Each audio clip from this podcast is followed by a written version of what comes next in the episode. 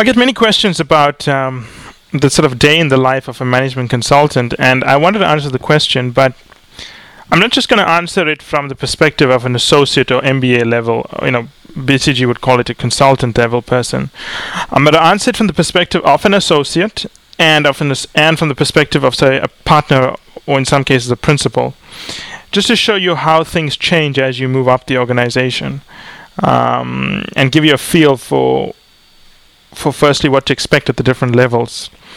And I'll try to be very candid here and not try to pick things I did that were, you know, unique to a few weeks and so on, but try to pick general things that I did over the years that I was an associate and then the years as I moved up the organization.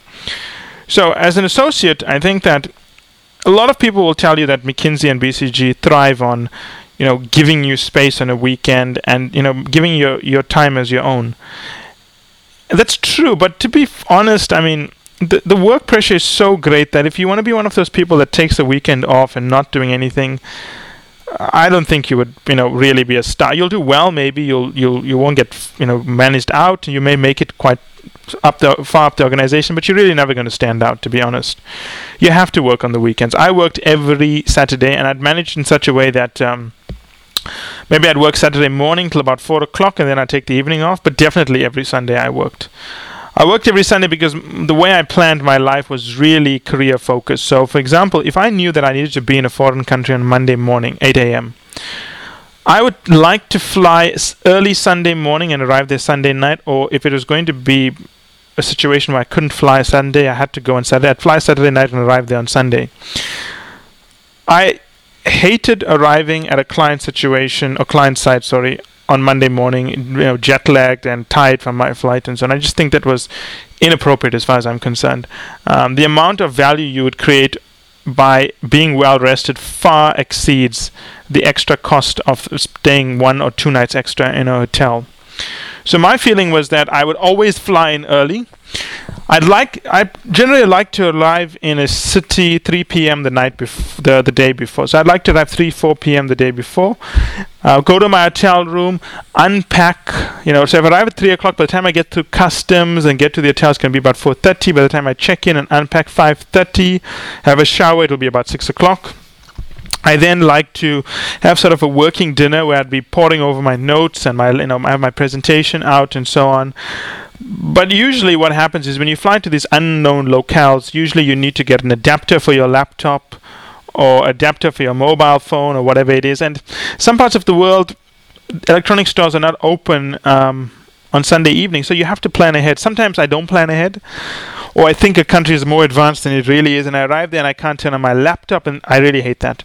So now I got a bag of electronics that I carry with me wherever I go, always with me, and I can always plug up and do stuff. I usually sit in my room from about 6 o'clock till about 7 o'clock, eating and working at the same time. I always order food that I can eat with a spoon, right? One spoon, not, you know, a cutlery with a knife and a fork. That's just too messy, and I like to have one hand to use the mouse and while I'm reading stuff. So I'll plan my day very carefully. I will order soup and some rolls with some nice Lipton tea, which I prefer, and I'll just be reading the notes that I have with me, making notes and so on as I continue reading them. I'll probably finish my dinner by about 7 o'clock, and I'll continue doing my work and ordering in more tea. I generally like tea. I find it quite soothing. Organize myself for the next day. I have a very simple rule. My philosophy is as follows. When you're in a foreign country, you should expect anything. You don't know what time you'll arrive. You don't know what the traffic is going to be like. You just don't know. So my rule is simple. Whatever I need for Monday and Tuesday morning has to be ready by Sunday night. Even if it means I'm going to bed at 2 a.m. on Sunday night, I'll just sit there and I'll do it. Because I know this idea of getting up early on Monday and doing things never works. You're just too tired. So if I have to stay up till 1 a.m. in the morning, 2 a.m. in the morning, I will do it, and I'll do it right. I don't care. My philosophy is very simple. Sleep later. That's what the trip home back for is. Just get into the plane and you fall asleep, right? So, work really late, long hours. I'm always on the I always book rooms that are high up away from construction sites, always book rooms that have wall-to-wall curtains so that if I need to sleep in or something like that, nothing's ever happened, but I can always hope. The curtains are thick enough to block the sunlight. I also like high enough spaces, not near construction sites and so on. And I usually would work, and then what I do is I send my clothing to be ironed, or pressed as they call it in some hotels. And then again, you have to be careful because I find hotels in some Western centers like London and so on, unless you're staying at some of the really best hotels, they don't have pressing services after 5 o'clock on a Saturday.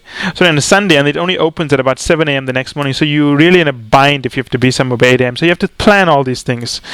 In really the worst case situation, what I normally do is if they, I remember once going into Warsaw and they just couldn't accommodate me, and I had to close my the shower door, turn on my shower, maximum heat, iron my shirt in there, and let the steam press. I wouldn't say press, but I just remove the wrinkles from my clothing. But anyway, there's a lot of logistical things you have to arrange when you're traveling. You have to basically have your whole life with you. I remember carrying a portable printer, a portable scanner, 2 mobile phones. The point is this: there's no excuse for not being ready. Everything organized. The night before, everything is packed and I'm ready to walk out. I like to get up at around 6:30 would be the latest. If at least an hour and a half before I leave my hotel room door. That's the rule. So if I have to leave at 7:30, I'll be up at 6. I'll have a shower. When I get out of the shower, I will order room service. Room service is always simple, things that you can eat without being messy or having to sit down. I like things you can eat on the go, like a bagel, buns and so on. Light eater. I'm not one of these guys who packs up breakfast hoping to skip lunch. I'm a really light eater. I drink a lot of tea and I'm out of there.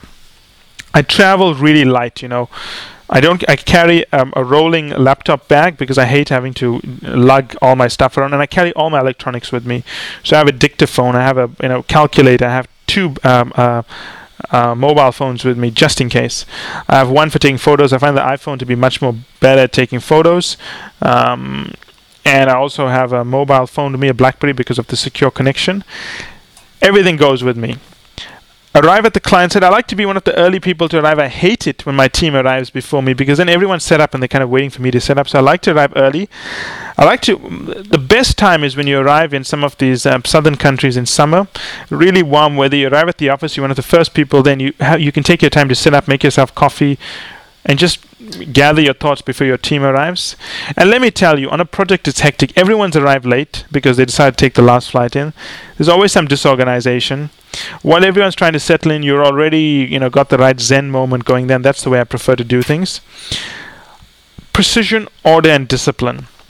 The early morning meetings are going to be hectic because, the start of the week, your team manager your engagement manager or case leader wants to make sure that enough is done.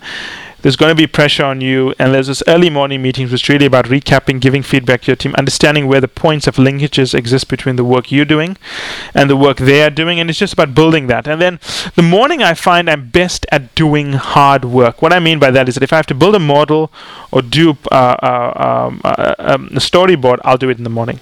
I do not book meetings in the morning. I don't book meetings with the clients. I don't book data collection meetings in the morning. I save the morning, what I call me time, in a consulting sense, in inverted commas. I'll build my model then. I've never been on a project where I didn't have to build a model, actually, now that I think about it. I always had to build some kind of model. So I build my model there, and I also do my slides, and I do my thinking. I then book meetings, data collection meetings, updates with clients, and so on, and updates with my teams for after lunch. That's my rule. I've never broken that rule and I live by it. Mornings are for thinking and producing things, and the afternoons after lunch is for sharing, collecting, and communicating. And given hectic schedules and diaries, those meetings can take a long time. If you want to meet someone from a client organization, they don't really have an obligation to meet you. So sometimes they schedule meetings, they'll cancel it, they'll move you around. You have to be flexible. I've been in situations where I've had to wait till 9 p.m. at night just to meet some senior manager in finance or procurement or operations to collect information. It's the nature of the game. You have to do it. The key thing I find is that you should arrange your life in such a way that you can be productive no matter what happens. So what I always do is I carry a little sort of a smaller laptop versus the large ones. A lot of people who come in on the business case side of things, or who specialize in business cases, or who like doing them, because you can't really specialize in some firms, they have these huge laptops with big screens. I was not one of those people. I had a very small laptop, small screen, very light. I made sure of that so that no matter where I am, I could pull this thing out and just continue working. Obviously not pulling out confidential material, but typing, checking mails and so on. And by about 7, 8, I'd be done, go back to the hotel and maybe have a dinner. I was quite a stickler for dinner. I kept dinners to 45 minutes. I mean, people find that bizarre, but dinners were 45 minutes for me. I'll come in, I have the smallest starter, the smallest main, and I'd finish it. No more than 45 minutes. People maybe find that rude. In fact, I've received performance feedback where people said that's maybe not so friendly, but the point is I have a lot to do, and I'll keep dinners to 45 minutes as an associate. I mean, it changed when I moved up the ranks. 45-minute dinners, back in my room, have a shower, and continue working. The same rule again applied. Anything I had to do that was due before lunch the next day had to be done the night before. Yeah, hard and fast rule. There were many nights I'd be up till 4 a.m. in the morning preparing slides and so on, just making sure my work was perfect. I had a rule. I always did more than what was required, always. I always had to look better prepared, and so on. And even when I had joint team members allocated with me, I invested a lot of time, just so people know what joint team members are. Sometimes when you work on a client project, the client assigns someone to work with you so that when you leave the project, that person can take over what you were doing, so there's no break in continuity. I invested a lot of time, firstly, helping my joint team member understand what I was doing and making him look good. I made sure he looked good. I made sure he never went into a meeting unprepared. He never went in without the right kind of data. He never was lacking for any of the backing that he should have. And I'm very proud to say that my joint team members always went on to great careers because I really made them successful. I remember once spending a whole weekend teaching my joint team member, who was a HR assistant, not in a sense that she wasn't a professional, but that was the term the company used. HR assistant would never build financial models in her life, and I remember spending a whole weekend. We just booked out a conference room at the company, and I taught her how to build financial models. I mean, she wasn't perfect after the first weekend, but she definitely could read it and understand it, and then I spent the next weekend just fine-tuning it. And I remember how impressed her bosses were when she took them through the model that we had built to understand the impact of introducing the new kind of medical aid scheme for employees. It was just a fantastic thing. Pretty much that was my Monday to Thursday, really in the grindstone. I kept sort of update meetings for Thursday, and I made Friday light. That's a very important thing to understand. I mean, consultants get caught into this habit of working hard because that's what's expected of them. I've seen that with many consultants. They work late hours not because they're efficient, but because they think they look good doing it. And even when they come in on a Friday, they try to keep themselves busy. I was never like that. I'll come in late on a Friday, and I was out of there by 5, 6 o'clock. Sometimes I'd stay late, but it had to be something important. For example, if there was a the company had these office cocktail or sessions to get together with everyone when they'd come in from projects, I'd stay for those. But Friday was going to be light. It was going to be light for me because I was going to be working on the Saturday, and also I needed time to recharge. I was not one of these people who was going to kill themselves trying to get things out and then going away and disappearing for 2 days. I just felt that was wrong. And I'll explain. And when I talk about the way senior levels of the organization work in a few minutes, you'll understand why that is important. So that explains my life, right? As an associate or, consultant in some firms, basically the MBA equivalent position you join in once you've graduated. Once I became a partner, it changed dramatically. I mean, basically, Saturday was work. I mean, I used to get up, I remember very clearly, make myself some coffee, watch some TV. I never used to go out for breakfast because I find that disrupts my thinking process. I would go to my study, turn on my laptop and do my work.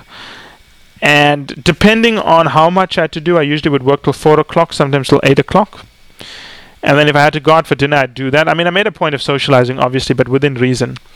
I also learned as a partner that, if there's a crisis at, say, one of your biggest clients and the CFO is going to call the senior partner on a Saturday, for sure the senior partner is going to call you on Saturday as well. And I cannot count the number of times I had to take work calls on a Friday evening. I mean, sometimes I'd go out on a Friday evening, I'd go to events or dinners and so on, and I'd step out and take a call. It was normal. It's not unusual that I had to do this. This was normal. Take calls, discuss it, changes, and as you get up the organization, you're dealing with not just client issues, you're dealing with internal issues. Maybe a really senior person, like an engagement manager, is struggling, having inverted commas, a breakdown, struggling with stress. You have to deal with these things. People do not like it when you book meetings to deal with their personal issues. They want to feel that you are stepping out of your comfort zone to help them, that you are making an effort to help them. And making an effort to help them is not booking a 30-minute meeting in your diary. No. They want to feel that when they're going through a crisis, you'll stop what you're doing and you'll call them. And there's many times on a Friday night, I'd be calling people. As I moved up the organization, the people that I worked with very closely had a policy of speaking to them at least, calling them and finding out how they were doing on a Thursday, Friday night. And as I moved further up the organization, you can imagine how many calls that took. I mean, I'd call them, we'd have a chat, we'd have a discussion, 30-minute calls, 10 people, that's 5 hours. And that is exactly what happened. Saturdays were the same thing. I mean, eventually what happened is that I was, I definitely did not want to break this rule of speaking to people. So my weekends used to be, taken up whereby sometimes I'd have breakfast with my team just to chat, speak to them, understand what's happening, a very informal event. And it was very unusual in terms of partners who did that. I know other partners who did that as well, but I really made it a policy of doing it. And again, as I became more senior, I traveled much more extensively and much greater distances. Someone should do a study and see if there's a correlation between the distance you travel and your seniority. I'm pretty sure there is. And I had no choice but to leave on Saturday night. So invariably, Saturday nights, I would be done with what I was doing by 4 o'clock. I'd get some personal time in. I'd leave at about 7 o'clock and I'd be at the airport there and ready to fly out by 9 or 11 or whenever the departure flight was. And it became so common that I had my own space in a certain restaurant at the airport, and I just sit there and I'd order the same thing all the time because it was these couches that were really comfortable and I could just relax there. The work became much more hectic, obviously. You'd be shocked at, you think as an associate you have to work hard. As a partner, it's even worse. As a partner, it's worse because you don't have direct, I would say, control over what you're doing. So, for example, if you're responsible for a project, there's a team leading it, but you're not at the client all the time. So you have to work extra hard to understand what they're doing. You cannot ever say that, the team didn't update you. You got to make sure you're reaching out to the engagement manager, case leader, and getting the right updates, understanding what's happening. So the workload just becomes intense. Sunday evening, you arrive there Sunday morning. It's not a chance to see the city or go sightseeing. I've never, ever sat in the restaurant of an hotel where I was staying. I've never done that by myself. I've only done it if the team wanted to have dinner and we had to do it, or I was meeting a client or I had to have a meeting. I've never sat by myself and done that. I've always gone straight to my room, gone through the ritual of making sure my suit was ready the next day, my electronics were working, my laptop was working, I was contactable, and I was ready to go. And that's how I operated. Many beautiful cities I've arrived in, I've never seen it. Rome, Moscow, Prague, Beijing, Sydney, Australia. I mean, Sydney, Australia is really tragic. I've been there 8 times. I've never been outside of my hotel. I'm hoping to change that soon, but that's just the way it is. And the point is that Sunday comes, you're dealing with multiple things. Remember, you're dealing, obviously, with an existing client. But within an existing client, there may be 3 or 4 separate projects going on. You may be helping develop a relationship or help a client understand a new issue. So you're building thoughtware, for lack of a better word. You're always speaking to different people. People always want your time. I mean, if you are a specialist in a certain area, for example, if you're a specialist in strategy, if you're developing new ways to think about strategy, then the firm wants your time. People are going to be calling you for guidance. If an analyst calls you and says, hey, someone told me I need to speak to you because you're an expert in this way of thinking, you never dismiss them. It's the firm rule that if someone asks for help, you have to offer it. So if an analyst calls you from Sweden and you're in Mexico City, you will return the call the same day. It would be a very strange senior partner or a partner or anyone that wouldn't return the call, because the firm prides itself on operating without hierarchy, and it prides itself on being able to connect with people. And that's one of the things I was proud of as being a consultant. I mean, anyone could call me. I'd return the call the same day and try to help them. Global family, we're all in it together. But it was really grinding. I mean, mornings were usually breakfast with clients, and there were some mornings where I'd have three breakfasts in a row. My first breakfast would start at 7 a.m. I then do an 8 a.m. breakfast. I then do a 9 a.m. breakfast. It was normal. Sometimes I would do lunches 3 times in a row. Sometimes I do dinners, 3 dinners at night. I mean, one would maybe be a sort of a smaller dinner, drinks, another one dinner. But there were some situations whereby you just don't have any control over your life. There's just so much going on. You have to be disciplined. And I think about it this way. If you're in so many meetings, when do you work? You have to work. And usually that's the night time to do it. People really do not understand the pressure that partners go through in consulting firms. The workload is intense. If you are going to be marrying a partner, dating a partner, you're never going to see them. I mean, my last dinner probably ends around 10 o'clock. And again, I worked on the hard and fast rule of no more than an hour for dinner. And it was a very hard rule to enforce because some clients just felt offended if you left early. So I really managed this very closely. And sometimes I had to stay. I had no choice. But I eventually, as I got to new clients a lot better, they understood that I worked on the one-hour rule. And it became a lot easier to manage. But when you're building new relationships, it's a lot more difficult to do that. So you've got breakfasts, you've got lunches, you've got dinners. You've got to be at a client and helping them think through their problems. It's not all eating when you're a partner. You actually have to help clients. I mean, you're really tired from having 2 meetings in the morning, either a teleconference or whatever it is. You've got to go to a client site. You've got to sit down from across the table from an executive. He's going to lay out a problem. You're then going to help him solve it. You can't tell him, hey, I'll get someone to do it. No, you've got to. He's paying you a lot of money. You've got to show him how to solve these problems in real time on a whiteboard. You can't say that, let me look up some slides. No, he's paying you big money. You've got to help him think it through. And at that level, you're really helping executives think through what they're going to do. It's not about, let me call up my team and we'll do 20 slides for you. If you do that, you're a failure at that level. You've got to be able to concisely, succinctly articulate the problem the executive is facing on a whiteboard in 30 to 40 minutes and help him understand his issue better than he understood it, even though he's been there for 40 to 50 years. Maybe an exaggeration. Some of them have only been there 20 years, but you get the point, right? And you can imagine the amount of energy you've got to have to do that. At a certain point, food doesn't taste that great. I mean, I've mentioned this in other podcasts, but at a certain point, food tastes like sawdust. I mean, the food just tastes horrible. You can't eat it anymore because it distracts your ability to think and take notes and to process thoughts. And you'd order the smallest thing in a restaurant.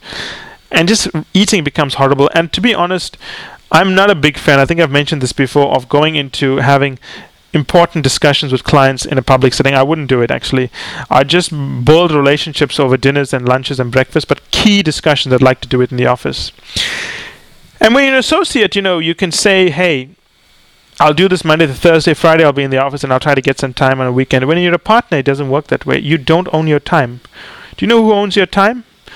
The guy who owns your time is the negligent employee who decides to not do something right and causes a problem at a factory, which then upsets your client, who then calls you and figures out how to deal with this. That's the guy who owns your time, the negligent employee. And you have no control. But when I say that the life's difficult, let me tell you something.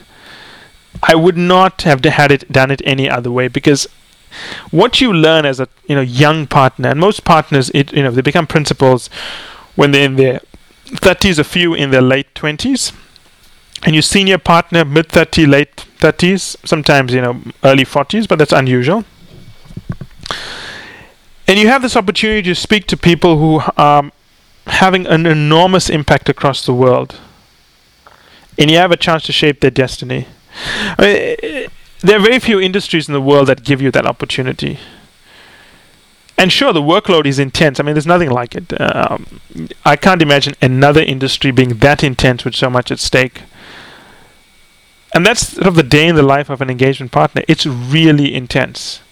I mean, sure, you've got lots of people running around you and reporting to you. And remember something. If I know I've got a meeting 2 months from now or 3 months from now, 4 months from now, I got to think to myself, what am I going to tell the CEO of this company? So I've got to have a team working on research for me, doing point of views, doing analysis to allow me to take the right ideas to this client.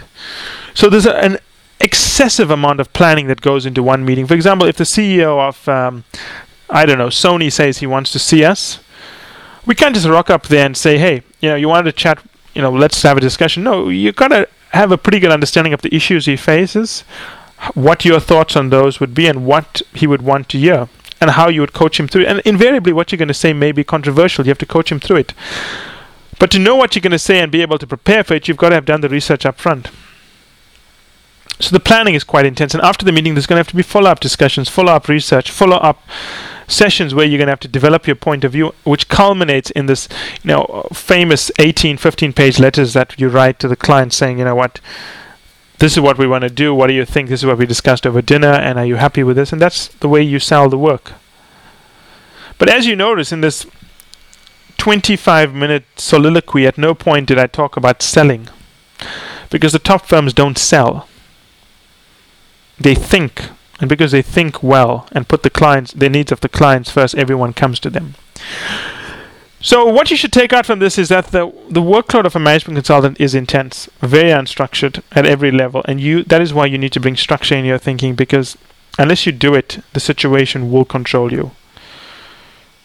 Hope you enjoyed the podcast. Please feel free, as always, to send me your thoughts and comments.